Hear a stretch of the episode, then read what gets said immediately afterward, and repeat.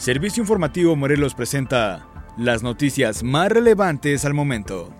Grupos en contra y en apoyo a un psicólogo acusado de violación se confrontaron en la sede del Tribunal Superior de Justicia de Morelos. Tanto integrantes de la asociación Gustavo Salgado como amigos y familiares del acusado arribaron a la explanada del Poder Judicial esta mañana. Los activistas mostraron su apoyo a las mujeres alumnas de la UAM que presuntamente han sido víctimas del abuso sexual por parte del psicólogo Ulises N., mientras que los familiares exigieron justicia para el acusado.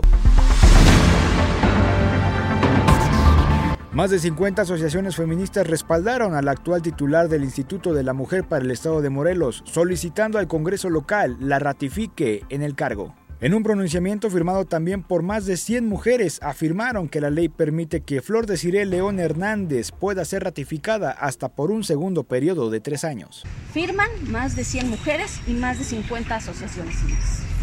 ¿El nombre, su nombre? Aglae Arellano Es decir, que ustedes busca la ratificación, Así estamos la apoyando la ratificación. ¿Ha habido avances? Claro, a partir de esta este, autonomía en el instituto se han articulado y se han tenido resultados en avance de los derechos de las mujeres.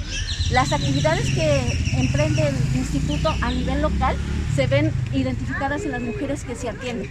La violencia se prevé, la violencia no se puede atacar de, de frente, se tiene que prevenir y eso es lo que hace el instituto. Aquí la situación es que se cumpla lo que dice la ley. La ley nos permite que haga una ratificación y que podamos terminar el periodo de los seis años para poder tener una continuidad en las acciones. Tres años no es suficiente para terminar con lo que se inició hace un ¿Por qué, no, ¿Por qué no darle oportunidad a alguna otra mujer?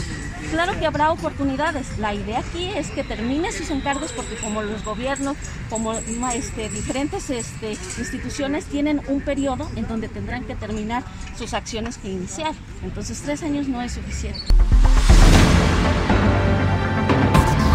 El ayuntamiento de Cuernavaca analizará si se llevará a cabo o no la feria de Tlatenango en septiembre, luego de que el año pasado fue suspendida por la pandemia. Para esta edición, la número 301, se tiene contemplado la asistencia de 25 mil visitantes, por lo que la feria se podría convertir en un foco de contagio de COVID-19, indicó Eric Santiago Romero Benítez, secretario del ayuntamiento. Esta semana se reunirán las autoridades con el sacerdote y los vecinos del poblado para conocer su propuesta de logística con que desean implementar la festividad en la avenida Emiliano Zapata.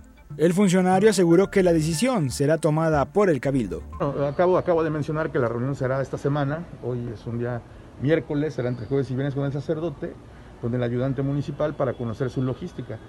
Eh, lo que se les comentó es preséntenla por escrito y en un momento dado se la haremos saber al al presidente municipal, al órgano colegiado que es el Cabildo y por supuesto a la parte técnica como protección civil. No podemos dar una respuesta a la ligera, insisto, aquí lo que prevalece es un interés colectivo.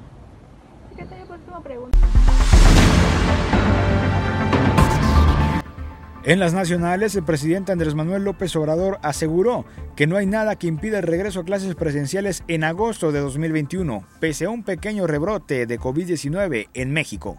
Aseguró que en México ya no se puede seguir con las escuelas cerradas, por lo que se necesita abrir, de modo que el inicio de clases se va a dar. Adelantó que la próxima semana presentará una propuesta para dar paso al regreso a las escuelas a finales de agosto, de acuerdo con el calendario escolar de la Secretaría de Educación Pública.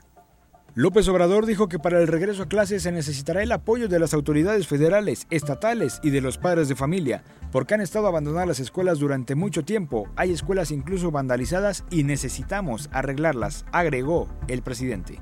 Tenemos que poner en buen estado las escuelas, ya voy a hablar de eso, porque necesitamos del apoyo de autoridades estatales, municipales, también de las sociedades de madres, de padres de familia, porque han estado abandonadas las escuelas durante mucho tiempo, hay escuelas incluso hasta vandalizadas y necesitamos este, arreglarlas, porque vamos a reiniciar las clases, así, este, en definitiva. No hay nada que lo impida. Eh, hay un pequeño rebrote, afortunadamente, de contagios, pero eh, ya tenemos eh, más eh, vacunación y por lo mismo hay menos riesgos de contagio y ya no podemos este, seguir con las escuelas cerradas. Necesitamos abrir. De modo que el inicio de clases se va a dar y vamos este, a presentar aquí, yo pienso que para la semana próxima, ya una propuesta para que con tiempo nos eh, preparemos todos. Hasta aquí las noticias más relevantes al momento, presentadas por Servicio Informativo Morelos. Yo soy Mac Martínez y nos escuchamos hasta la próxima emisión.